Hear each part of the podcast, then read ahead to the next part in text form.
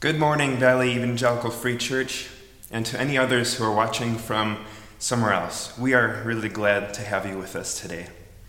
My name is Zach Kaiser, and I'm one of the elders here at Valley. I'm excited to share God's word with you today. Megan, thank you for leading us in worship. We appreciate that. We first want to recognize all of the fathers and fatherly figures here today. Thank you for how you lead your families, for how you provide for them and care for them. You are truly appreciated. You serve an important role in your family, in your church, and in your community. I pray that you enjoy your day today and hope that you feel loved and respected by your families. Now, you may be surprised to see me up here today. I've never actually given a sermon before, and I never thought I'd ever give a sermon. But here I am today, um, standing in front of this camera with bright LED lights shining in my face. Um, and that's okay. It is what it is, and I'm happy to be here. And I'm also not alone. I've got Caleb and Alicia here with me. Pastor Mike is spending time with his family this week, and I'm just really happy to step in and share the message for you today. I know that it is an honor and a privilege to share the Word of God with you. And I've been praying that I can deliver His message and His truth well, and that He would prepare a personal message for you today. The topic for this sermon is God as our Heavenly Father. Now, I knew today would be Father's Day, and the first thought that came to my mind was what does it mean that God, the creator of the universe, who stretched out the heavens, who always was and always will be, that he is also our Father? It's amazing to me that God, who is all powerful, all knowing, present everywhere, the source of truth and wisdom, that he also wants a special and personal relationship with each one of us. It's truly incredible. This next part is a bit more personal, and I want to be sensitive in how I say this. I know that having a good earthly father is not always the case, and it's not always possible. There are many of us who suffer from fathers who have not been around, who have not been really involved in our lives. So when some people think of God as their father, they might automatically start thinking about their own dad. The way your dad treats you or treated you in the past is going to impact your view of God as your father today. For example, if your dad was neglectful, you might feel that God is distant and that he doesn't care. Or if your dad always made sure you had everything you had, you might think of God as loving and always having your back. I'm not trying to dig up bad memories of our dads. And to all the fathers who are listening to this sermon, I'm not trying to make you feel guilty or relive your mistakes. I'm just trying to highlight that there is a difference between how our earthly fathers can love and care for us compared to how our Heavenly Father cares for us. For me personally, I was very fortunate to have a good dad growing up. In order to help you get to know me more, I'd like to tell you a little bit about my dad. He is a great father. He raised me well, he taught me important things, and made it clear that I could come and talk to him about anything. He was honest with his mistakes and was really good about apologizing in front of us kids when he knew that he made a mistake.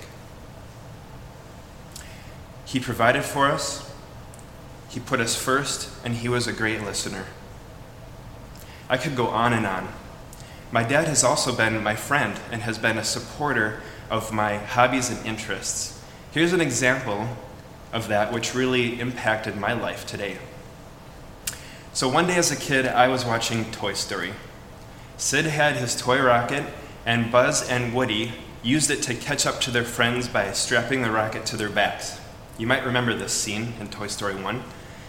They zoomed down the road and they caught up to the truck, which, which is where their friends were, and all of a sudden they went soaring straight up into the air. At the very last second, they freed themselves from the rocket and it exploded. I thought that was so cool. This was actually a defining moment for me in my life. At nine years old, I set out to build my own rocket with items that I found around the house, and I tried making it look just like the one in Toy Story.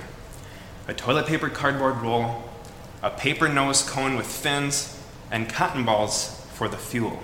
It looked awesome, and it was ready to fly. Now, getting back to my dad, he watched as I built this rocket, and we went outside together to launch it off. Now, he knew, of course, that it wasn't going to fly. There was no way possible. But he was there for me anyway. So he lit the piece of string, which was the fuse, and my little air aircraft, instead of soaring up into the air, it just kind of sat there and burned. He was right, it didn't fly.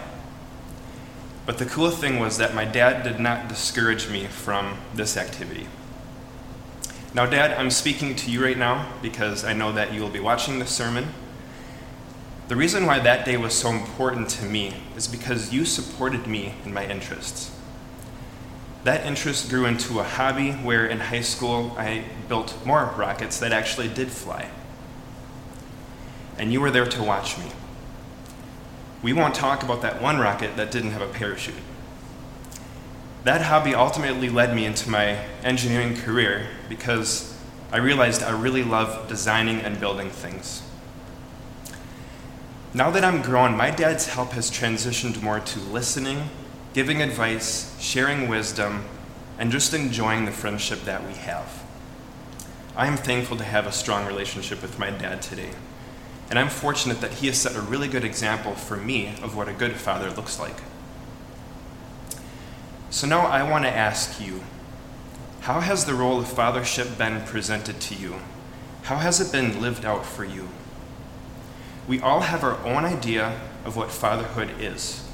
We all have assumptions or expectations on how a father should act and conduct himself. And those expectations come from many different things, like our own experience with our dad, watching other people's dads, or what we see in movies, TV shows, and books. It all impacts how we perceive fatherhood and what it means to us. So, if you don't have a supportive father in your life, you're probably looking for someone to fulfill that role. And I'm telling you right now that God is your perfect heavenly father that can fulfill every need you have for that relationship. No matter how your dad treated you, it does not change the way that God feels about you. For men who are fathers or who are longing to be fathers, you may not have had a good earthly example of what fatherhood looks like, and I want you to know that God is your perfect model for fatherhood. You can look to Him. So here it is, the main point of my message today. How does God, as our Father, act for us? If He's not around to throw a ball, go fishing, or help us with math homework, what does he do? We'll be looking at Scripture together to learn about how God, as our Father, fulfills that role perfectly. I want to start by quickly mentioning that God has created you and He knows you. Isaiah 44 24 says, This is what the Lord says, your Redeemer, who, st- who formed you in the womb. I am the Lord, maker of all things who stretched out the heavens, who spread out the earth by myself. So the God who created everything created you specifically. Luke 12, 7 says, Indeed, the very hairs of your head are numbered.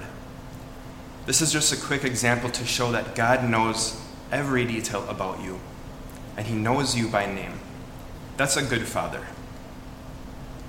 As we dig deeper, we will be looking at a few other characteristics of God as our Father and what makes him such a great Father. The first one that we'll look at this morning is God provides for our needs. We will be reading Matthew 6 25 through 33. Follow along with me. Therefore, I tell you, do not worry about your life, what you will eat or drink or about your body, what you will wear? Is life not more important than food, and the body more important than clothes? Look at the birds of the air. They do not sow or reap or store away in barns, and yet your heavenly Father feeds them. Are you not much more valuable than they? Who of you, by worrying, can add a single hour to his life? And why do you worry about clothes? See how the lilies of the field grow. They do not labor or spin, yet I tell you that not even Solomon, in all of his splendor, was dressed like one of these. If that is how God clothes the grass of the field, which is here today and tomorrow is thrown into the fire, will he not much more clothe you, O you of little faith? So do not worry, saying, What shall we eat? Or what shall we drink? Or what shall we wear? For the pagans run after these things, and your heavenly Father knows that you need them. But seek first his kingdom and his righteousness and all these things will be given to you as well.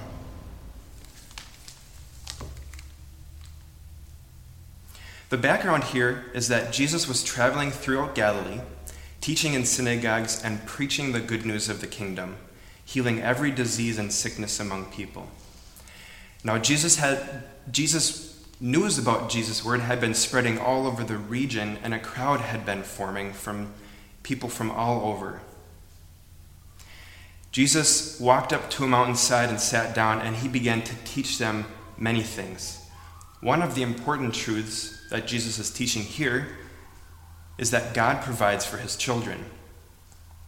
Now, I remember learning at a very young age that there are three basic necessities for survival food, clothing, and shelter. And I find it interesting that two of these things are being directly addressed in this passage food and clothing. The third one, shelter, will actually come in a little bit later. Jesus is saying that there is no need for us to worry. As an example, Jesus points to the birds of the air where they do not work to find food. They do not worry about finding a safe place to store it away. But the Heavenly Father feeds them anyway. The other example Jesus uses is the grass of the field. It is clothed with lilies, which were much more magnificent than the clothing that King Solomon had. Just a quick note on King Solomon, according to 2 Chronicles chapter 9, he was richer and wiser than any other king in the world. Other kings and rulers uh, from nearby regions would bring him literal tons of gold and silver, and he had many things made from them. Just imagine the type of person King Solomon was and the types of clothes that he was wearing. And Jesus said that our Heavenly Father will provide clothing that. I'm going to rewind a little bit. just imagine the fine clothes that He must have had. And Jesus is saying that just like how our Heavenly Father clothes the grass of the field, God will all that much more provide for our own clothing. Our Heavenly Father knows that we need these physical things and they will be provided to us if we seek his kingdom and his righteousness first. That's the promise in Scripture. The overall context of this teaching is that we should not worry, and it all hangs on this one truth that every human being is much more valuable to God than the birds of the air and the grass of the field. You are highly valued by God. In Malachi chapter 3, God says this about the people who fear the Lord. They will be mine in the day when I take, make up my treasured possession. I will spare them just as in compassion a man spares his son who serves him. So, no matter your age, your position, occupation, race, gender, God has redeemed us because we are valuable. We are worth everything to Him. So, to summarize this first point, God provides for our needs as our Heavenly Father. The second characteristic of God as our Father that I want to look at today is that He is our protector. And here's where that third necessity for survival comes in shelter. I will be reading Psalm 91.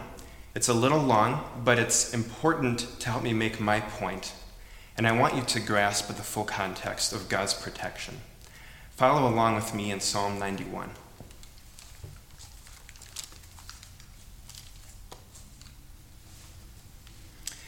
He who dwells in the shelter of the Most High will rest in the shadow of the Almighty. I will say of the Lord, He is my refuge and my fortress, my God in whom I trust. Surely he will save you from the fowler's snare and from the deadly pestilence. He will cover you with his feathers, and under his wings you will find refuge. His faithfulness will be your shield and rampart. You will not fear the terror of night, nor the arrow that flies by day, nor the pestilence that stalks in the darkness, nor the plague that destroys at midday. A thousand may fall at your side, ten thousand at your right hand, but it will not come near you. You will only observe with your eyes and see the punishment of the wicked. If you make the Most High your dwelling, even the Lord, who is my refuge, then no harm will befall you, no disaster will come near your tent, for he will command his angels concerning you to guard you in all your ways. They will lift you up in their hands, so that you will not strike your foot against a stone.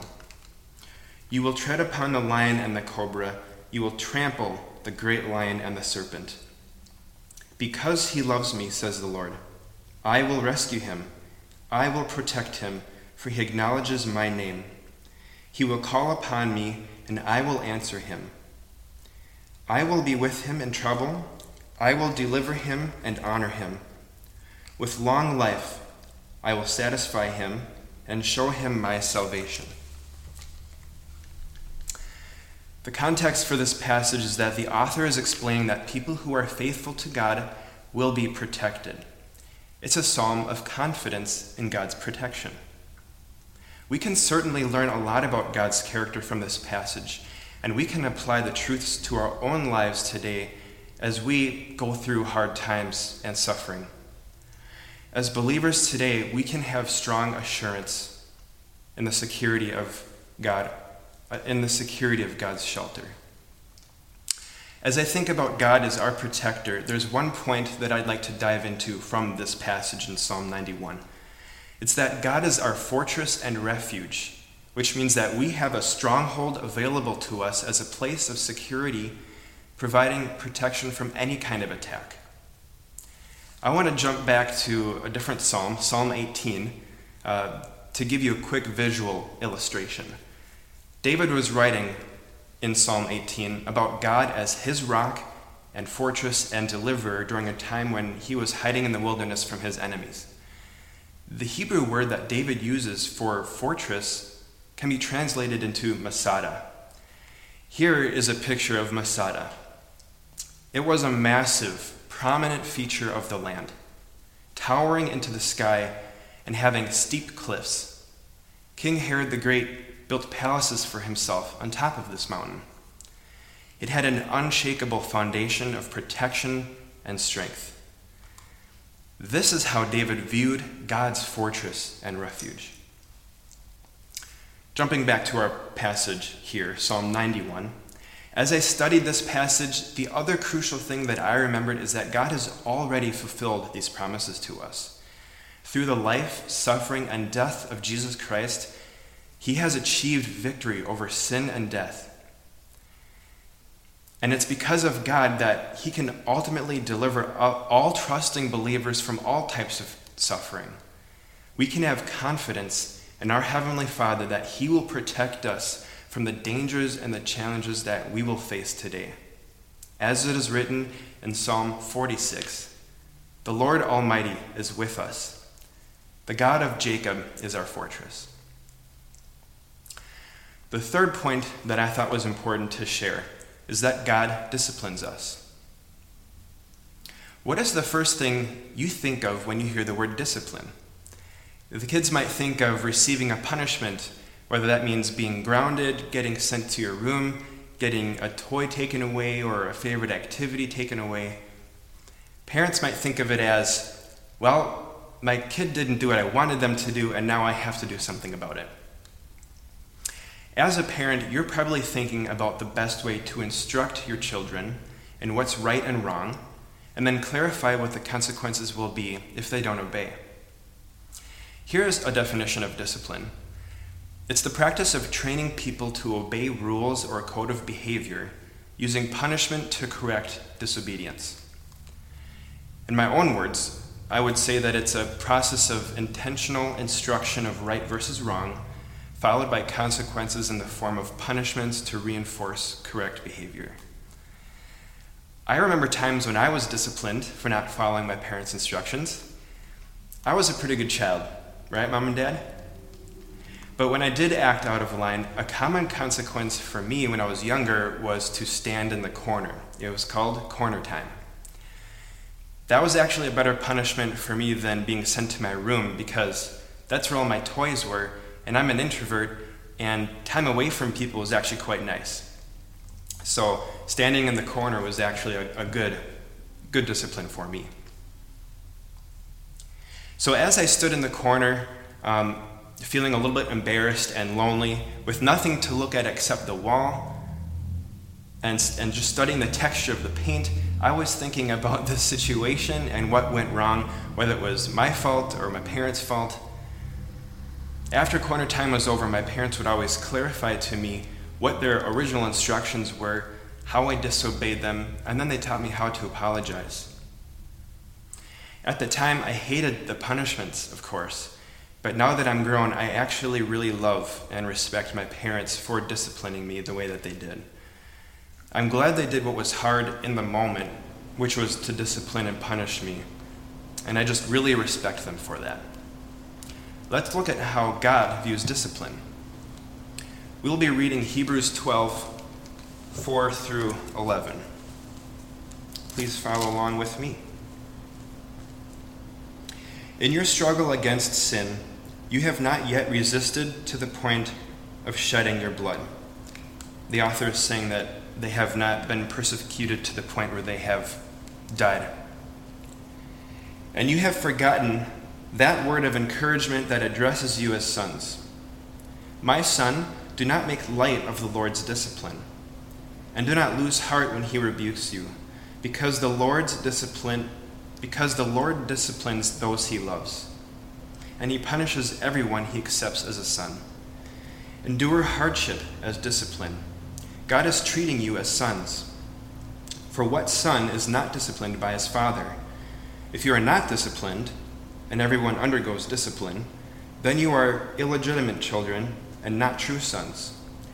Moreover, we have all had human fathers who disciplined us, and we respected them for it how much more should we submit to the Father of our spirits and live? Our fathers disciplined us for a little while as they thought was best, but God disciplines us for our good, that we may share in his holiness. No discipline seems pleasant at the time, but painful. Later on, however, it produces a harvest of righteousness and peace for those who have been trained by it.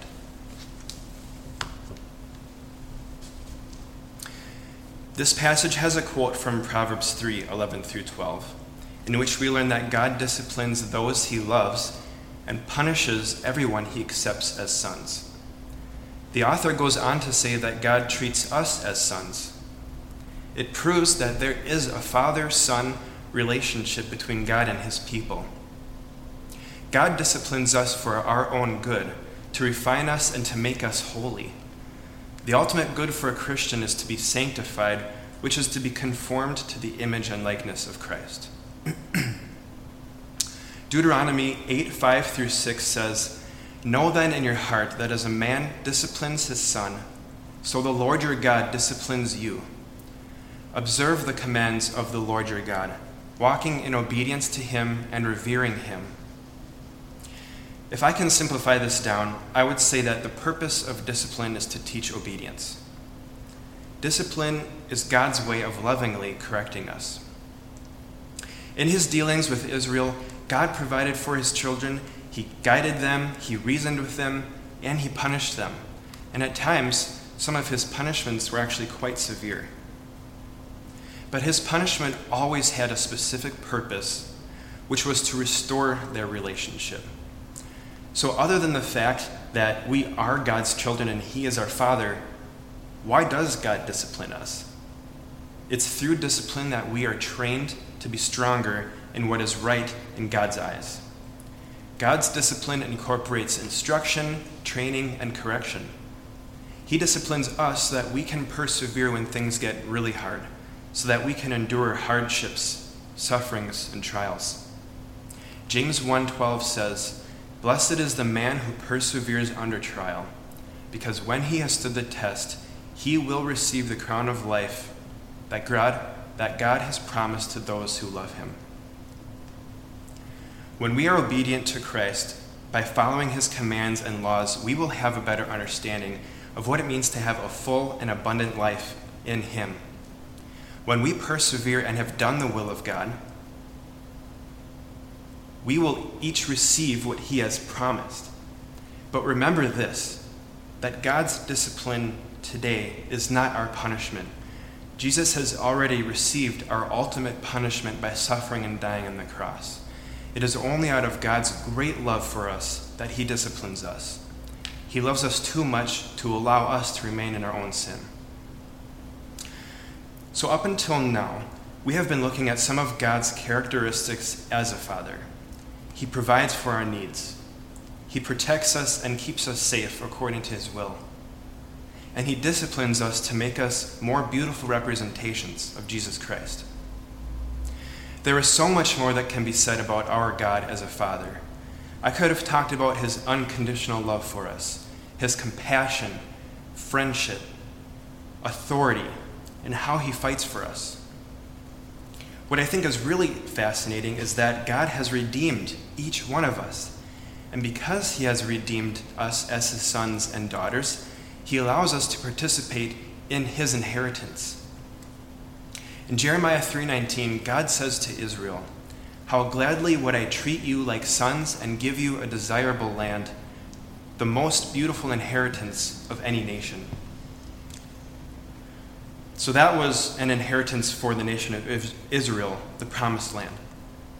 Now for us living New Testament times today, Romans 8:16 through 17 says this: the Spirit Himself testifies with our spirit that we are God's children. Now, if we are children, then we are heirs, heirs of God and co heirs with Christ, if indeed we share in His sufferings, in order that we may also share in His glory. That speaks to what our inheritance is sharing in God's glory in heaven with Him forever. So, what does all of this mean for us today? We have fathers in our churches and communities who need good fatherly uh, role models as they strive to do the best job they can as a dad. We have people in our churches and communities who have unmet needs because their father wasn't a good role model for them. So, here are some practical applications following this message that I hope will be really helpful for you. So, this is to fathers fathers to be fatherly role models, here is some encouragement in your role. Firstly, you must keep growing yourself. I encourage you to keep growing spiritually and in your relationship with Christ so that you can be an effective leader in your family. Secondly, love your wife and uphold your marriage. Be careful that you don't go too far and actually center your life on your children. You are called to love your wife as Christ loved the church and he gave himself up for her. Don't get me wrong, it's important to prioritize your children, absolutely. But there is a certain priority or hierarchy of things that need your attention.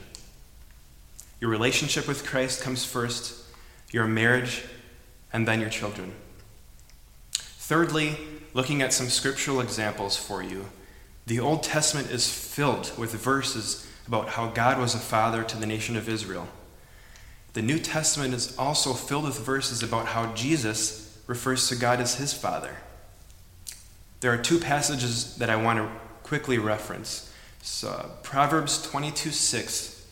Start children off on the way they should go, and even when they are old, they will not turn from it. And Ephesians 6 4. Fathers, do not exasperate your children. Instead, bring them up in the training and instruction of the Lord. So, what does this mean practically? Don't agitate or irritate your children. Try to avoid unfair behavior and favoritism. Don't push your children towards anger. Instead, fathers have been given a positive command to teach their children about God using both education and by example. For those of you who feel a void in your life or some hurtfulness because of how your dad treated you, it might be a real struggle for you to view God as your father who is kind, loving, trustworthy, and a faithful father. Your view of God as your father must come from the truth in Scripture, not your childhood experiences. God unconditionally loves you, and He can fulfill every need and desire you have for a fatherly relationship. He is a real presence in your life. He will not abandon you or ever leave you alone. He is there to uphold you and carry you when you need love and comfort. 2 Corinthians 1 3 says, Praise be to the God uh, and Father of our Lord Jesus Christ, the Father of compassion, and the God of all comfort, who comforts us in all our troubles, so that when we so that we can comfort those in any trouble with the comfort we ourselves receive from God. As I bring this to a close, I have one final point to remind you of, and that is your value and worth to God. He is absolutely crazy about you, and He will go to great lengths to find you and keep you. You are very precious to Him, and you are His treasured possession. You are a child of God. Let's pray. Father, we thank you that you are our Father and that you make it known to us that we have that type of relationship with you. I think about other rulers on, on our planet Earth, uh, like leaders of countries. They don't know me, they don't know me at all. But you are the ruler of the world, you are the ruler of the universe, and you know me. You know me very well. And I, I thank you for that special connection. Jesus, Jesus said that you were his father, and, and we can call you Father today as well. Thank you for your desire to have a personal relationship with us. Thank you for redeeming us and adopting us as your children. We pray these things in your name. Amen.